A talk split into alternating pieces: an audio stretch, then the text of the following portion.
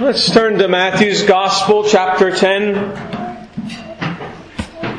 Matthew's Gospel and chapter 10. We'll read this morning verses 21 through 23.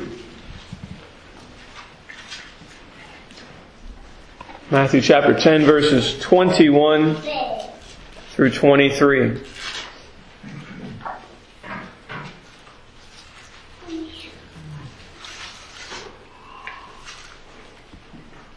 And God's people, let's pray. Ask for the Lord's blessing. Our Heavenly Father, once again, we're thankful that you speak to us. You teach us your ways. You don't hide things from us, but you speak the truth to us. And sometimes the truth we know hurts or brings about because we are still have remaining sin or are in our sins. Causes great difficulty for us. And so comfort us in Christ. And pray that none would respond to your word today by lashing out, but by receiving your word in faith.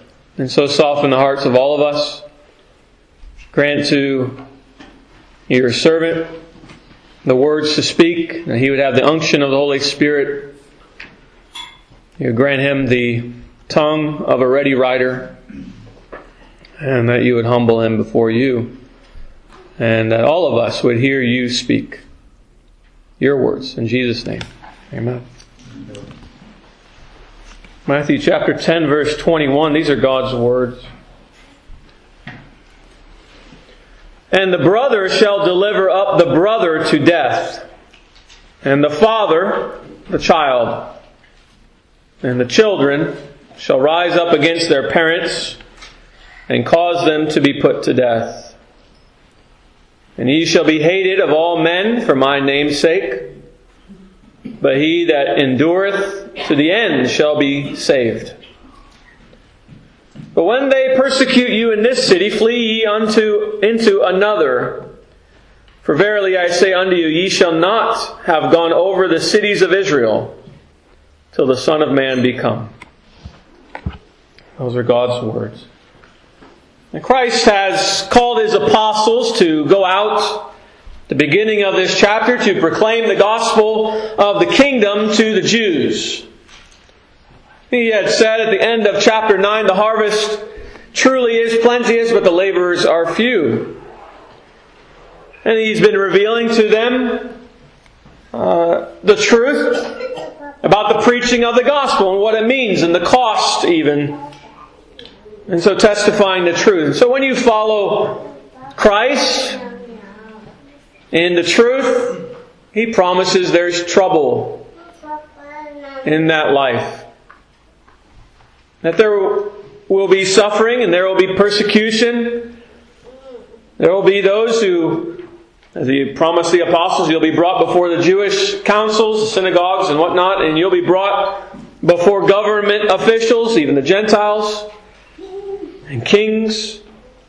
And so Jesus warned them of what following him would mean for their lives.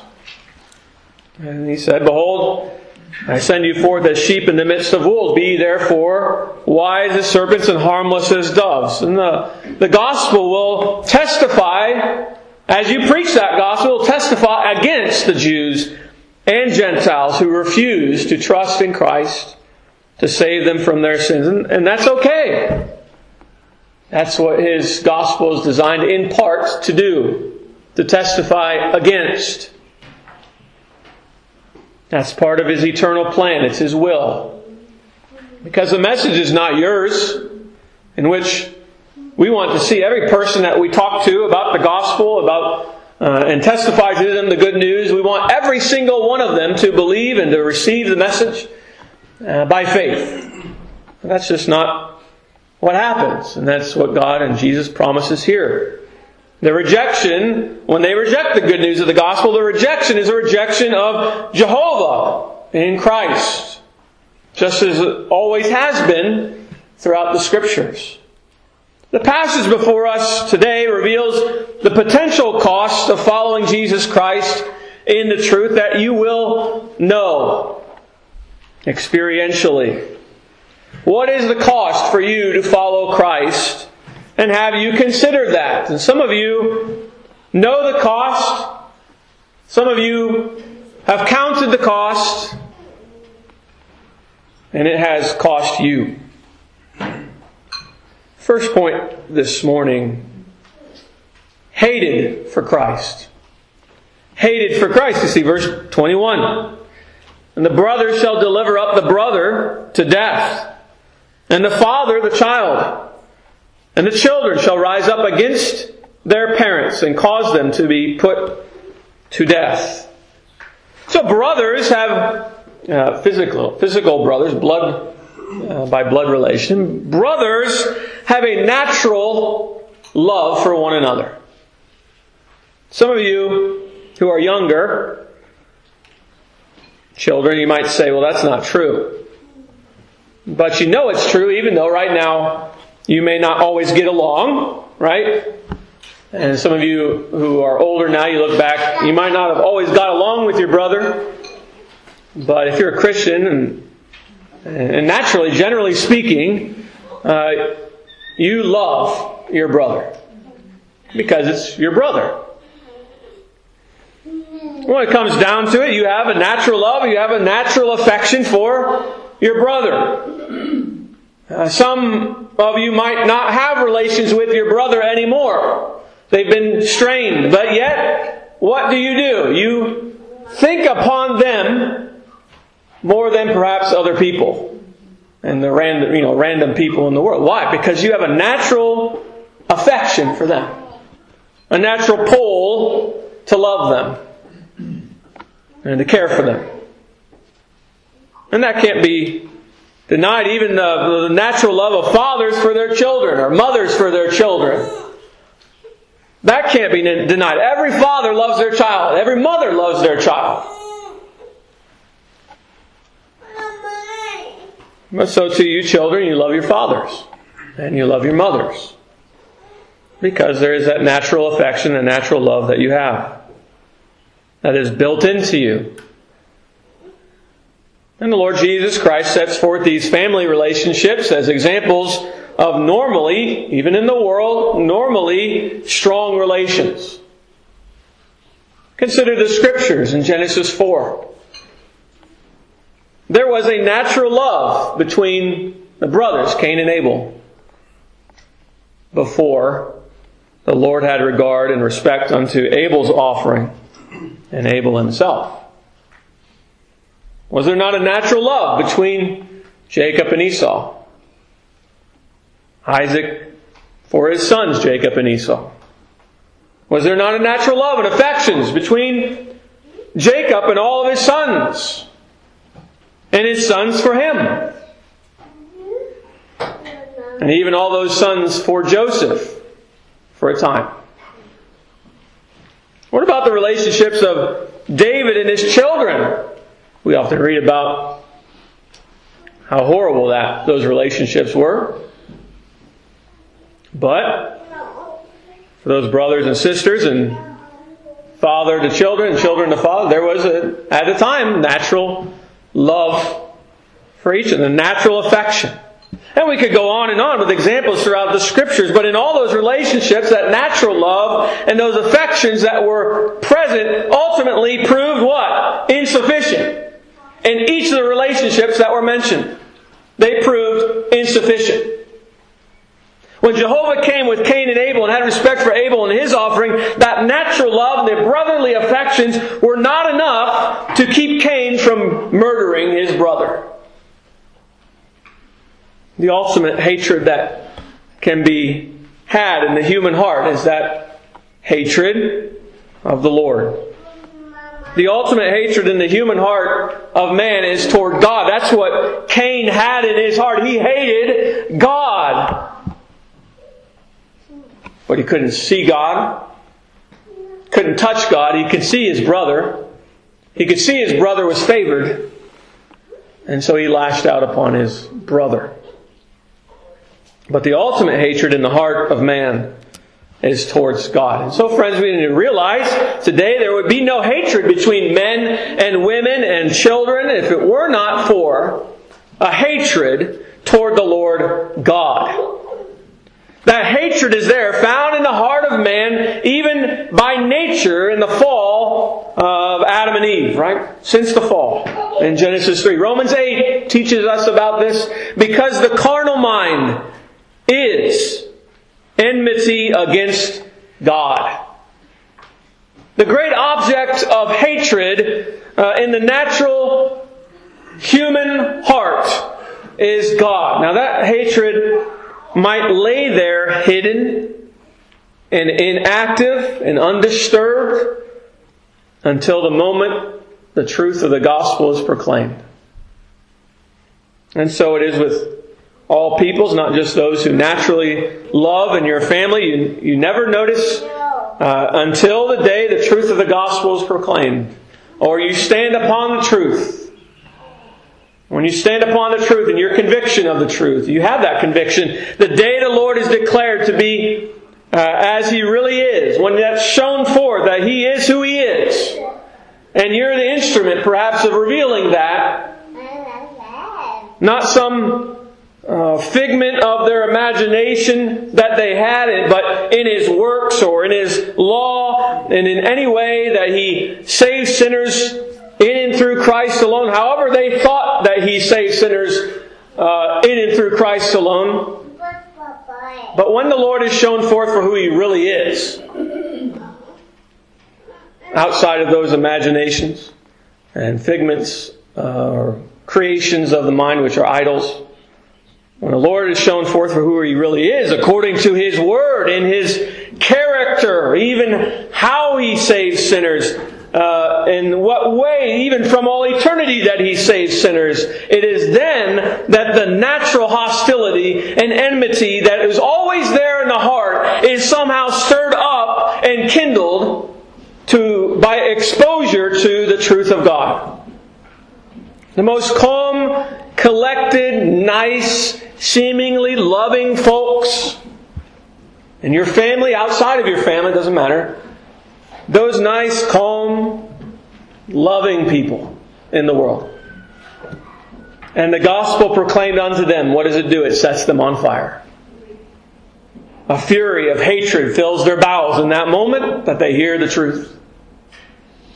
A passionate hatred. And so that when the proclaiming the truth, it may, it may seem to you very alarming, right? Here's this person, I've always known them, or I've known them for a few minutes here, and they've seemed pretty calm and, and uh, generally nice, and they're caring for their children as they're standing there, and because they love their children naturally. They were very pleasant and and then in a moment, as the truth is spoken, they've turned and it is full anger and fury against you. And you're left to wonder what became of that person in that moment, or as we're talking about a family member, what happened to that person?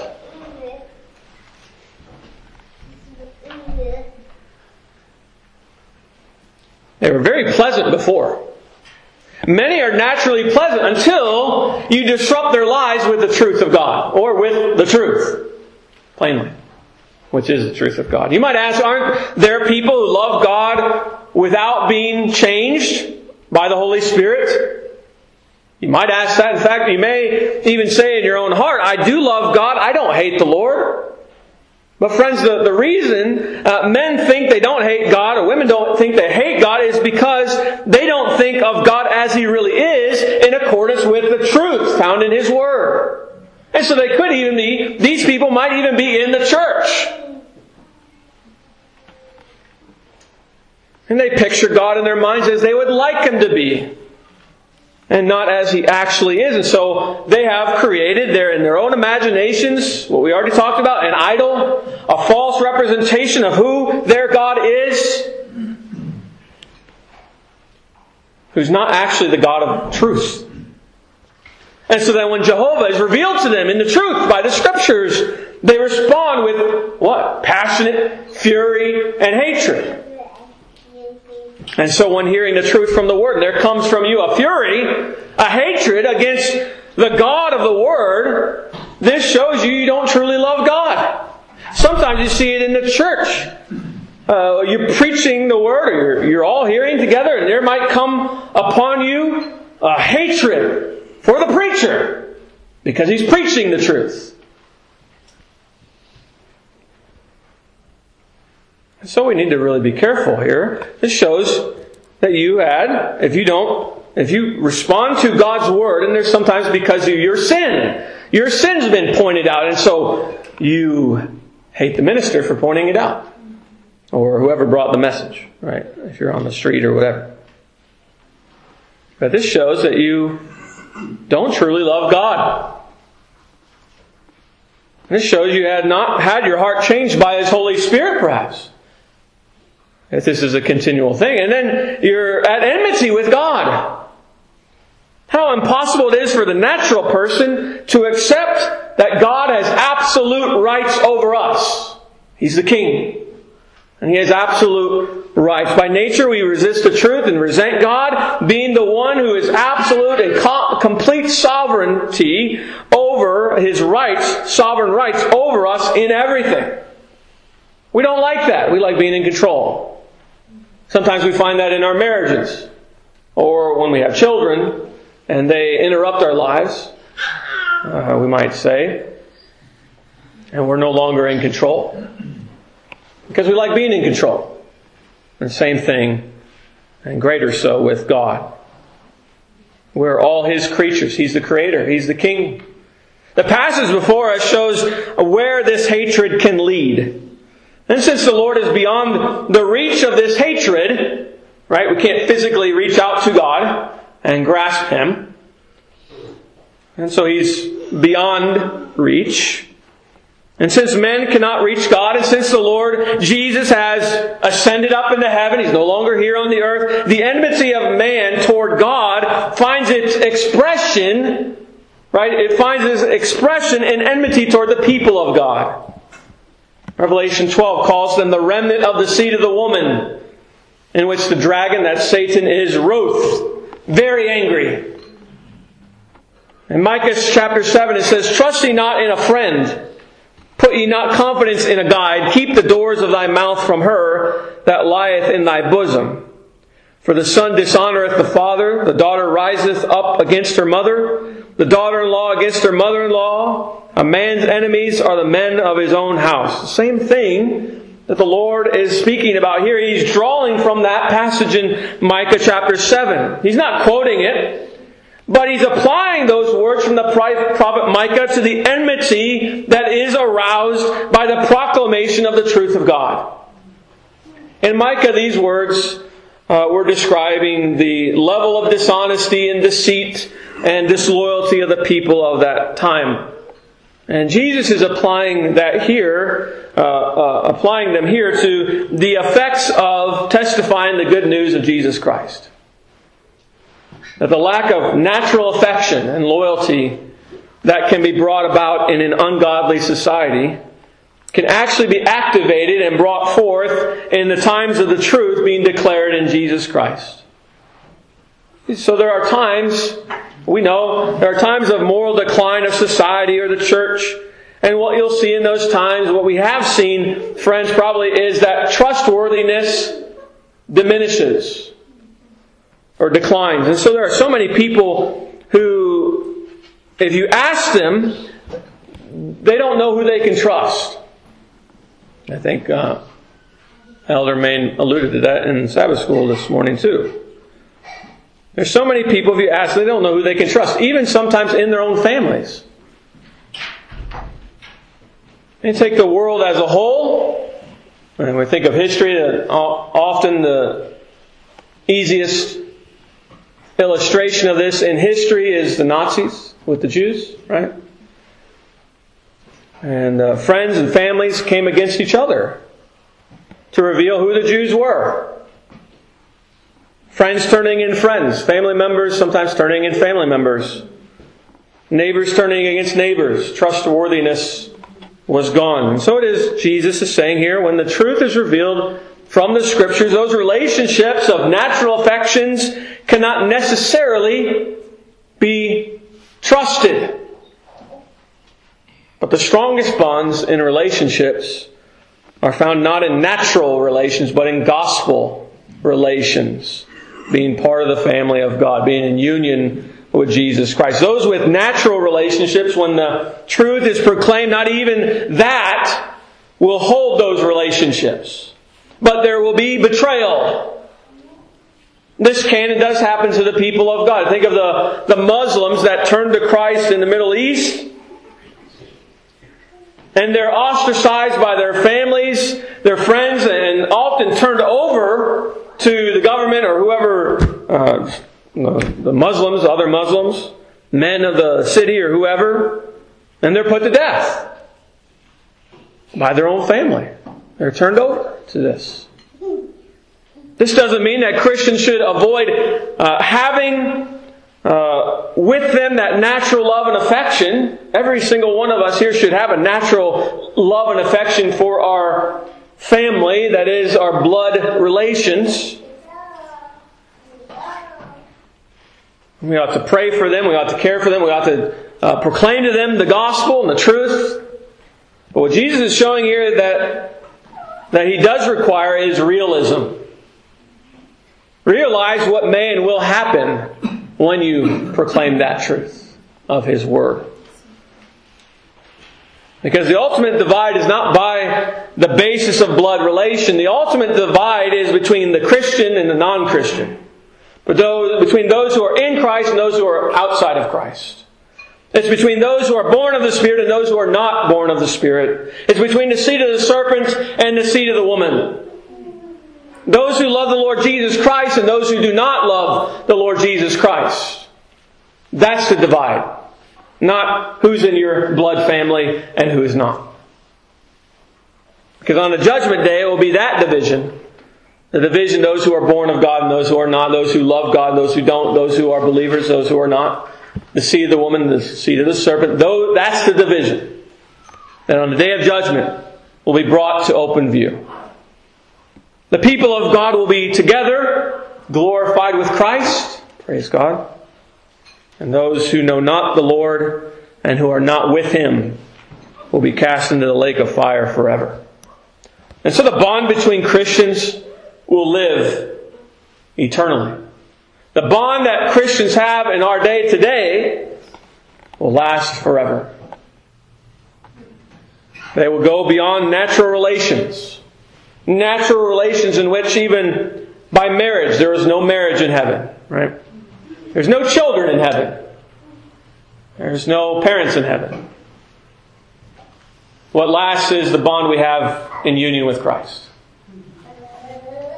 And so let's not be caught off guard and don't assume, don't assume that natural affection will automatically secure the support and even the tolerance of unconverted family members when we stand loyal to Jesus Christ. Some of you I know in this church know this personally. A big one for us is often the keeping of the Sabbath in which uh, tensions in natural family relations come to fruition and uh, show itself, show themselves. Because your extended family wants you to come and celebrate birthdays and Mother's Days and Father's Days and, and all these days, whatever the days are created by men, and they don't care at all about the Lord's Day and keeping the Sabbath holy and now, even, there are weddings and there are funerals on the Lord's Day. But the Lord's Day is not for these things weddings or funerals. All right, let the dead bury their own dead. We have to come to Christ and follow Him. But the Lord's Day, as those, it's not for those things. And yet you have felt when your family says, well, your grandfather died. Funerals on the Lord's Day, on Sunday, they'll say. And you're not going to go. And you felt the pull. The temptation, the poll. Do I remain faithful to Christ and keep His day holy? Or do I appease and compromise with my family? And friends, don't you know that when you appease and compromise with your family, number one, your family is never compromising. Never. No. They never compromise. Number two, you compromise and you give in to your natural relations because those you have made more important than your spiritual relations with Christ. And so when Jesus comes and he says, they would backstab you right here. He says, they will backstab you in the moment. In a moment, they'll do it. And you say, Jesus, it's only one day. And you backstab Jesus Christ in a moment. No. And you, when you went to that, most of you, when you have done that, and we, you come and you talk to me about it, you have felt your conscience burdened, bound. You've gone against your own conscience, and you're grieved about it. And I have to hear you. When I warned you and warned you and warned you. And Jesus is here warning you. Do not assume that the natural affection will automatically secure the support or even the tolerance of your family members when you stand loyal to Jesus Christ. When you went against Jesus and blasphemed, let's say, for example, the Lord's Day, you blasphemed His holy day, and some of you have felt that backstab before, and you're being faithful to King Jesus, and praise the Lord for that. Jesus is here warning the rest of you that this will happen when you stand upon the truth and when you testify the gospel from the Scriptures. Do not kid yourselves. You must not assume that your devotion to Christ will be supported or even tolerated or even accommodated by those closest in natural blood relations to yourself, those having no interest when they have no interest in the love of Christ and the Savior we love. Friends, even sadly, this is true in the visible church with those who profess Jesus as Christ and as their Savior. Personally experienced, I have of being maligned by my family for preaching the mere gospel and praying that the Lord would move us by His grace to be repentant of our sins and seeking the Lord's forgiveness as if there's something wrong with us. And there is. Or for stating our God is a creator and He did exactly what He said in His Word. He created the heavens and the earth and the sea and all that is in them out of nothing by the word of His power in the space of six days and all very good. The closeness, friends, the bonds that we have in union with Christ far outlast those ties of natural blood relations.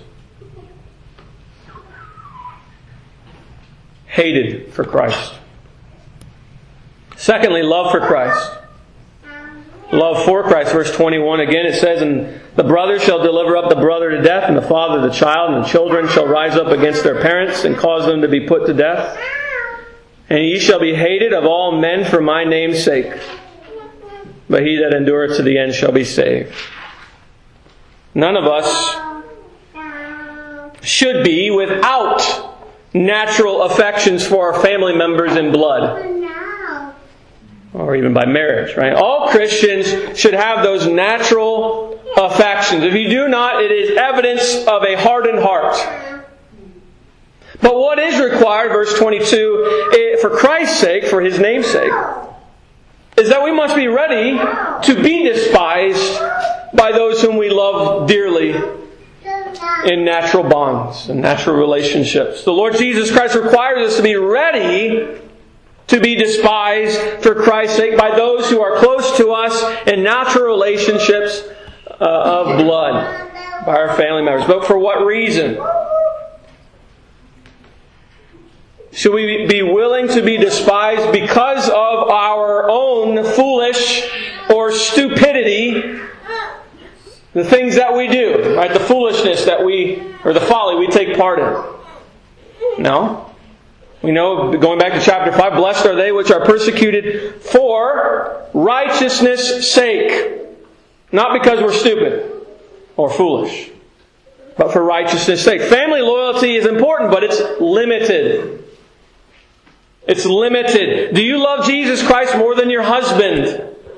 More than your wife? More than your father? More than your mother? More than your children? More than your brothers? More than your sisters? And if needed, will you side with Christ against them by standing for the truth? He's the Lord. He's the King of Kings. We call Him Lord, but do we do what He says? Even though it may disturb relations near and dear to us, do we do what He says? When your family's planning a big Super Bowl party, right, tonight, do during, of course, the same time as evening worship on the Lord's Day, do you love Jesus more when He has called you to worship Him? Well, but it's the Chiefs. And I love the Kansas City Chiefs. Do you love Jesus more than everything and everyone else? Do you love Jesus more? Friends, Jesus is the Lord of Lords. And so he must be Lord of over our entertainments and over our pleasures, over everything that we love. He is to be Lord over our worship, our relationships, our lives. So keeping your family relationships, your natural family relationships, is not absolute. As much as we all should desire to keep them and love our family by God's grace, natural relationships are not ultimate and absolute. But if you're a Christian, keeping your relationship and your love for the Lord Jesus is ultimate and it must be absolute. Everything is done and believed and thought and felt for King Jesus. And so live peaceably with all men. That includes especially your family, an extended family, but that's not an absolute. It's not to be sought after at all costs. And yet often that's how we treat it backwards in our lives. We often treat, well, I have to keep my natural family relationships at all costs, even if it is to blaspheme the Lord by me going into a worship service where they're blaspheming Christ. No. Honoring Christ is an absolute. And if honoring Christ means being disapproved of, yelled at, dishonored by those close to us in natural ties in our families, Jesus says then it must be that. There's a cost. It has to be that. Seek to be at peace with all in your family, but not at the expense of honoring the Lord Jesus Christ. Never at the cost of that. Love Christ as your creator, love Him as your King, and as your Savior, as your eternal, loving husband. And so love Him forever, always, absolutely, and supremely. In verse 22 it says again, And ye shall be hated of all men for my name's sake, but he that endureth to the end shall be saved. If your love for Christ should ex- exceed even that of natural relations, then our love for Christ should exceed all desire and approval of men, including those in your family. All men, verse 22, it says all men, and that all men is general there. And not every individual in the world, not fellow Christians, though it seems sadly fellow Christians fall into this at times, but all kinds of men from all sides of you. It's a general saying. Uh, you will be hated by men and women and children. You'll be hated by the rich and the poor. Normal citizens, kings also, and rulers, governors.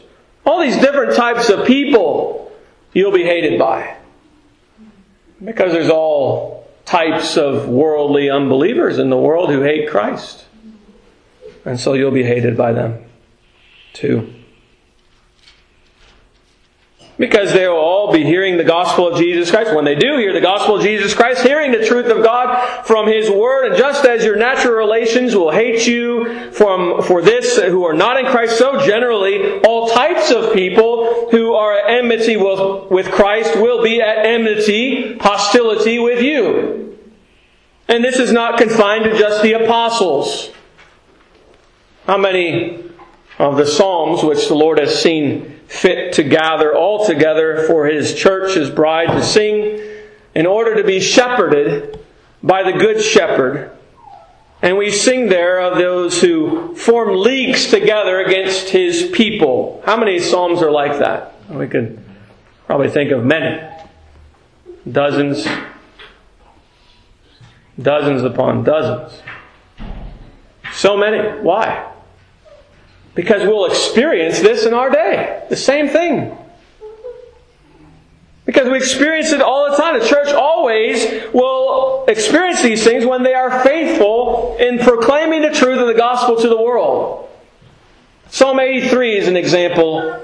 Uh, listen to the different types of people. For they have consulted together with one consent. They are confederate against thee, the tabernacles of Edom the Ishmaelites of Moab and uh, Hagar, Gebal and Ammon and Amalek. The Philistines with the inhabitants of Tyre, Asshur also is joined with them. They have holpen the children of Lot. Selah. Then you think of Psalm 2, the kings of the earth joined together against the Lord and His anointed.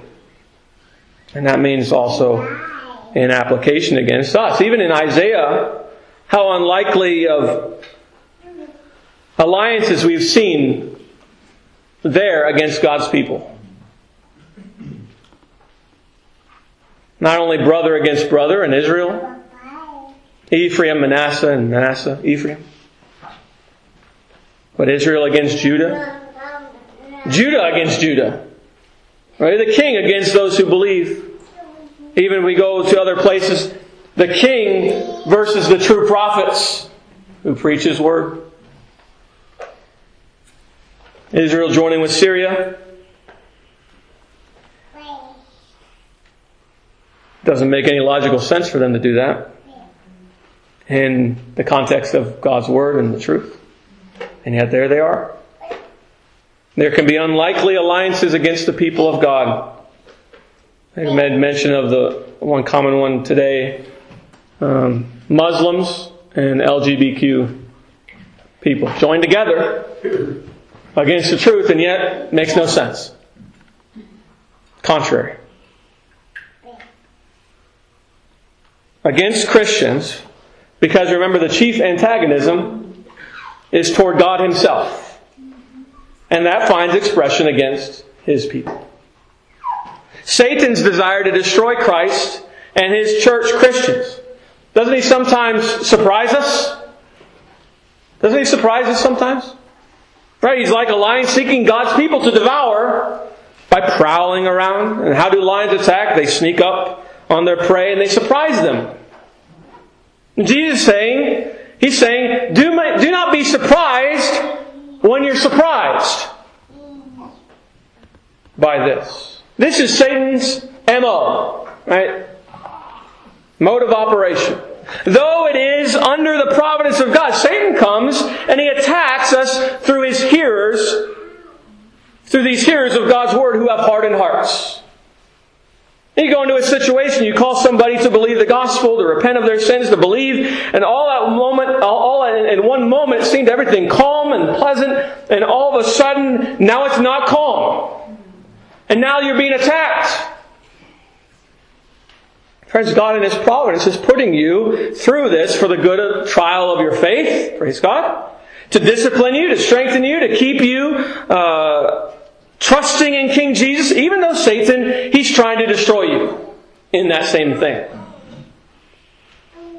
And the Lord's certainly working it for your good. 1 Peter 1, it says that the trial of your faith be much more precious than of gold that perisheth though it be tried with fire, might be found unto praise and honor and glory at the appearing of Jesus Christ, whom, having not seen, we ye love, in whom though now ye see him not, yet believing, Ye rejoice with joy unspeakable and full of glory, receiving the end of your faith, even the salvation of your souls.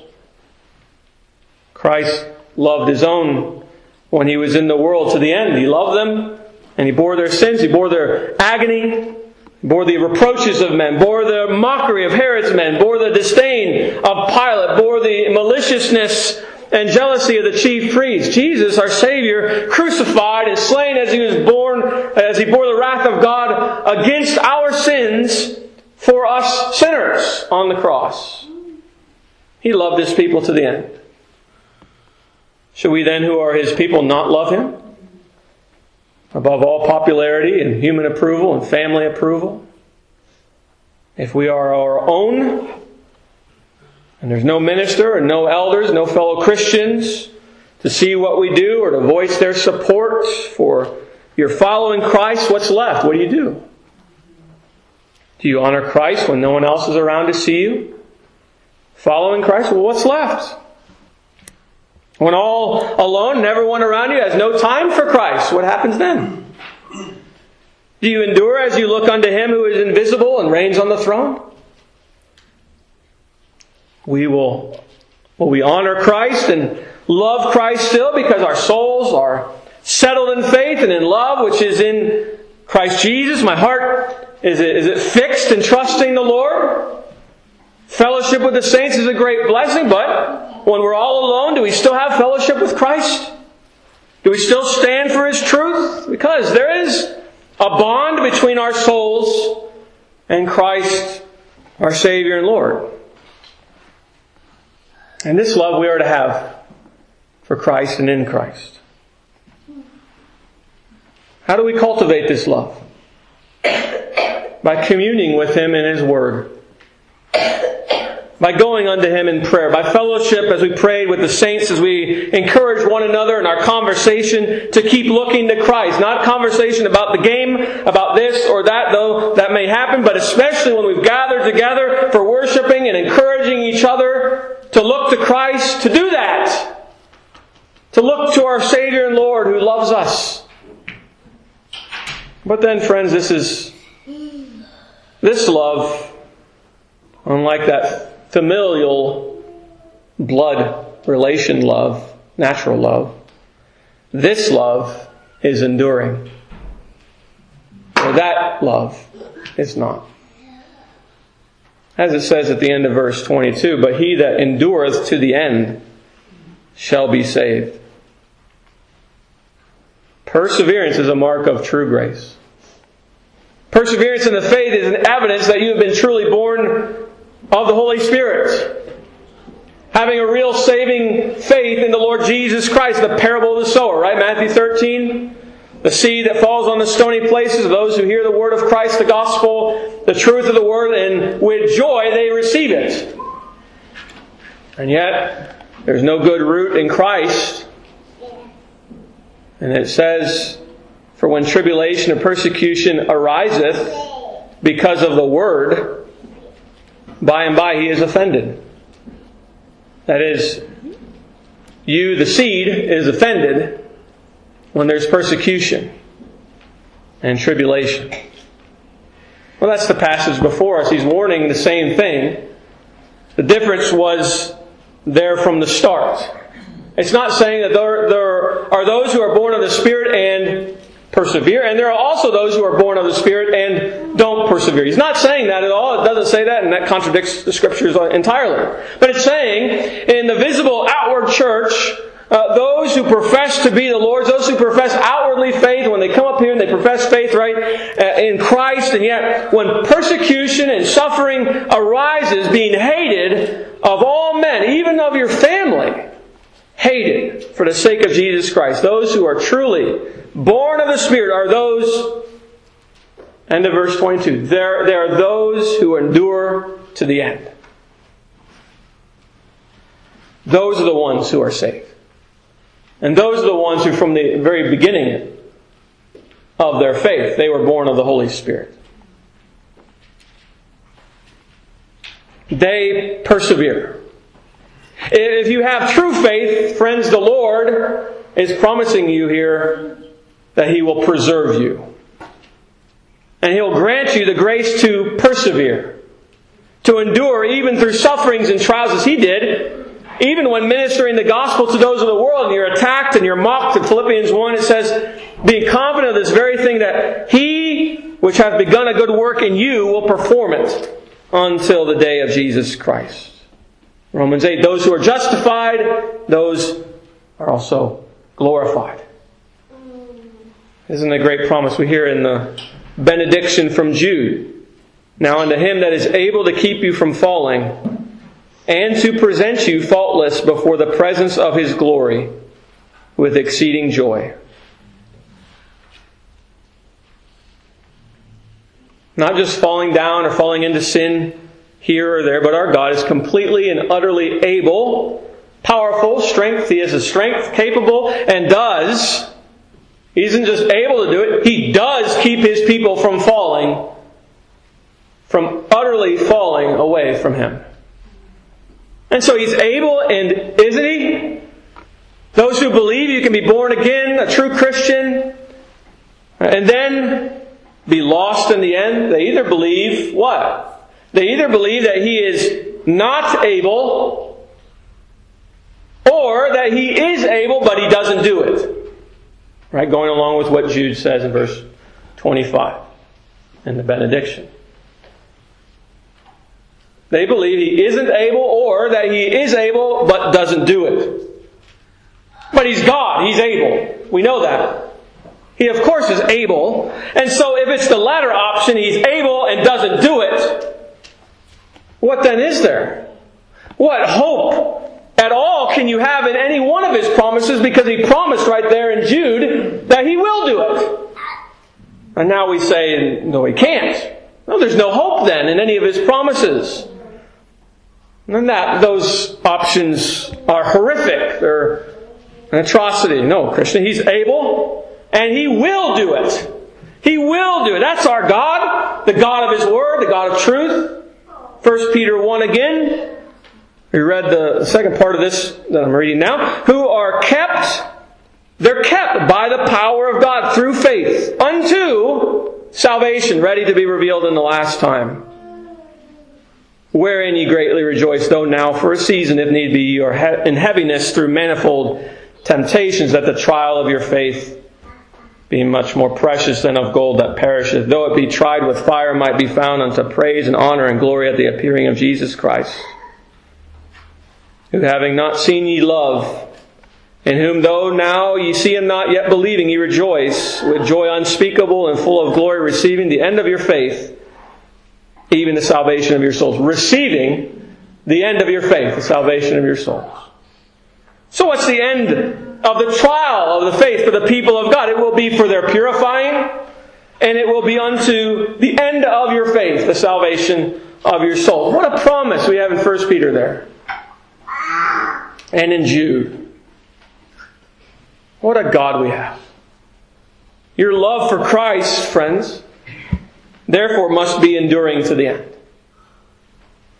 Now, right now, you might not feel the strength to persevere, Christian. You're under some adverse circumstances. You've gone through the wringer, we might say. Right? People say that. You're really struggling. But just because you feel like you don't have the strength does not mean that you cannot persevere, Christian. You're under those struggles, but that does not mean that the Lord cannot give grace to help in the perfect time of need. And so that if our afflictions for the gospel's sake should uh, rapidly increase, the Lord will give grace for that. His grace is sufficient. And if He's given you the grace to persevere thus far, it gives you hope that He's going to continue that grace to you to persevere and preserve you unto the end. Even if great trials come upon you. Even if you're persecuted and you go through many tribulations and sufferings. Yes, of course He can, and He will. He will. He doesn't always give the strength and grace before the need. You might say, well, when that need arises, I don't feel like I'm going to be strong enough to endure persecution or suffering like we think of when we think of persecution and suffering. But He doesn't give the strength until the time that you need it. In the time of the need, He does. And oh, you say, well, I'm a weak Christian. I'm a feeble Christian. Praise God, you're a Christian. Weak or strong, it doesn't matter. The Lord's grace is sufficient for you, He says. And He supplies it perfectly to preserve you to the end. You're a weak and feeble Christian. At least you're not an apostate. At least you're not an unbeliever. Psalm 84. Behold, O God, our shield, and look upon the face of thine anointed, for a day in thy courts is better than a thousand. I'd rather be a doorkeeper in the house of my God than to dwell in the tents of wickedness. For the Lord God is a sun and shield. The Lord will give grace and glory. No good thing will he withhold from them that walk uprightly. O Lord of hosts, blessed is the man that trusteth in thee. I always love to think about Psalm 84 because it's talking about just to be a doorkeeper on the outside looking in, and there's all these angelic beings, and then uh, towards the towards the throne, you have the seraphim, cherubim, all these, and then you have those who are sitting at God's right hand and in, Jesus, in union with Jesus Christ. They're right there. God's people are right there. So you're never going to be a doorkeeper. You're never going to be on the outside. You're going to be right there next to your husband, Jesus Christ, with him. And so if you're a weak Christian, you're going to be right there with him. If you're a strong Christian, the same. Many who suffered for the sake of the gospel in the Word, we find them. But even throughout church history, friends, no one felt up to suffering or they never felt up to being persecuted for the sake of the name of Jesus. No one goes into it wanting to be persecuted. If you go into this wanting to be persecuted and suffer, then there's something wrong with you. Nobody wants that. Jesus didn't want it. I Take this cup from me, but I submit to you, God. Not my will, but your will be done. And yet, when the time came for the Lord, what did He do? He supplied the grace necessary for each one and preserved them to endure to the end. The same God who caused them by His grace to persevere in lighter times gave them the grace to persevere in the times of great trouble. And so take courage, friends. You think of the book of Acts and all the Jew, the, those Jews who are believing, they're being kicked out of their homes by who? Their family. Their friends, their neighbors, because they're believing the gospel. Take courage. A love for Christ is not without its blessings. The Lord promises provision for you by His grace. Verse 23. But when they persecute you in this city, flee into another, for verily I say unto you, ye shall not have gone over the cities of Israel till the Son of Man be come. The Lord does not call you to seek out suffering. He does not call you to seek out persecution. When that's when it's not necessary, you should go. As we are just referring to, you don't seek out the persecution. To seek persecution is foolish and is prideful. But to put yourself in situations of known suffering and persecution unnecessarily, or to continue under persecution that has come when the word has already been proclaimed, when you have a way out, that is self seeking. Or he says here, but when they persecute you in this city, flee into another. Don't stand under the persecution. The apostles were not required to stay in a city and to continue preaching and preaching while continuously being persecuted. There's always somewhere else to testify the good news. I think of our covenanter forefathers, if you know your history. They were persecuted, they suffered, they were put to death. They were so willing to suffer and die for the sake of Christ, for the gospel, for King Jesus, but they didn't run to meet death and persecution. They were seeking to avoid it, in some sense. They took responsible precautions while worshiping and proclaiming the gospel. Ultimately, many did die. Many suffered for Christ's sake, but they didn't run to meet death. They didn't find it compromised when they sought to avoid being persecuted while they moved around and ministered the gospel. The Jews in Jerusalem who were being persecuted in the book of Acts, when they left Jerusalem, they were not cowards. They were not breaking God's commandment.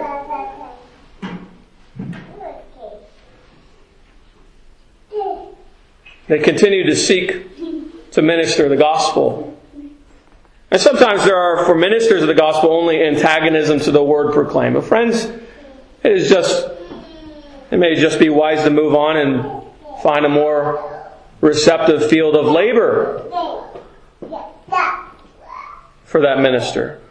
And ministers have done so and found great blessing and fruit produced by God. But what we have here in the last verse is a hint at the promise of God. There's always another place for the gospel. There's always another place for the gospel. There's always another opportunity to proclaim it. And you can have confidence that not all hearers will respond with such hatred. That's what Jesus is saying here. Because there's going to be, wherever you go, there's going to be, if you go to the next city, the next town, next place, there's going to be someone who's going to receive it. There are many hearts when they hear the word of God, their hearts are hardened and they become angry and they're filled with hatred towards God and therefore towards you, the Christian. But there are many when also when you proclaim the good news that their hearts are softened. And they're receptive to the word. And that's why he commands here, flee ye into another city.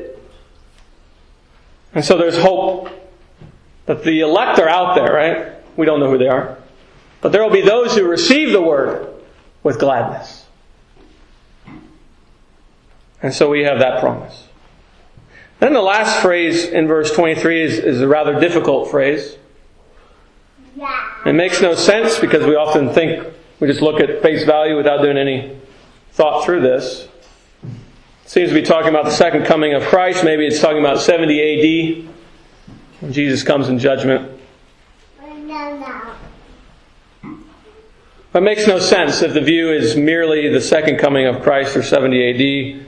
For then how will we understand ye shall not have gone in gone over the cities of Israel? That doesn't make any sense. This last phrase is speaking not just to the apostles, but for all gospel ministers in all generations until the return of Christ. And Jesus is saying as though you may have to flee from one place to another, there will always be an opportunity to preach the gospel. There will always be an opportunity to preach the gospel. Friends, there will always be places, that's the promise here. There will always be places where men and women and children will be willing to listen to the preaching of the truth of God found in the gospel. There will always be hearers of the truth, an opportunity to preach. There will be, there will not ever be a situation where every single door, an opportunity to share the gospel is closed to you. Now the apostles were laboring in Israel, which is why the reference to the cities of Israel here, but for all ministers of, the, of Christ, the, the, this applies outside of literal physical Israel. There will always be places, no matter where you are in Israel, outside of Israel, in all the world, to go to the next town and preach the word. The good news. Even if you have to flee from persecution from one place, you flee to another, there will be an opportunity there, or maybe the next place. But there will always be another place. The church will never be destroyed. That's also a promise here. The church will never be destroyed. And so the testimony of the church will never be destroyed. The gospel always is going to be proclaimed in the earth until Christ comes again. So, friends, today, knowing the gospel triumphs in Christ, knowing the church, the bride of Christ, is victorious in Christ and can never be destroyed, there's no greater thing then to, than to love Jesus Christ, the King and head of the church. and even to be hated for His sake. For better to be on the side of the King of Kings and victorious than basking in the pleasures of this world and be cast into the lake of fire, where the fire is not quenched and the worm does not die. Do you love Jesus Christ? And here he's asking the question, How much do you love me? Kind of the same question he asked Peter. When he called him to feed his lambs. How much do you love me? Do you love him more than natural bonds and relations, family? Love him in the face of persecution? Do you love him with perseverance, trusting in his grace? Friends, you're called again to come to Christ. Maybe you see in your life, I, I have not loved him as I should have loved him. I've been weak and I failed, but I love him. And so love him and believe on him and keep believing on him. You must love Christ for if you're, you're not one who loves Christ for you, he, as he is shown himself in his word, then you're at enmity with Christ. You're hostile towards him. You hate him. And you're the loser. You're not victorious. The victorious ones are in Christ. They believe on him. And so, there's only one option then. Come to Christ and be victorious in Him. And believe on Him, call upon the name of the Lord, and thou shalt be saved. Let's pray. Our Father, thank you for your word that you teach us your ways even when it seems hard. Father, we pray that we would not be the ones who are who hate you, but that we would love you. We would love you in all these ways, that we would love your promises and trust in them. And Father, as you say it is true of all who have faith in Christ. In that way, Father, though we don't desire it, we, we pray that you will cause us to be hated for Christ. We pray that you would soften the hearts of our hearers as we t- testify the good news of Jesus Christ to the world who hates you. Soften their hearts. Send your Spirit ahead of us to soften their hearts and cause them to be born again. And those who are not, when they lash out at us, we pray that we would not be surprised, though we are in the moment surprised, because we know they hate you, and therefore they hate us. And so, Father, we ask that you would cause us to see Christ and grant us love, a greater love and communion and fellowship with Him. We pray these things in Christ's name. Amen.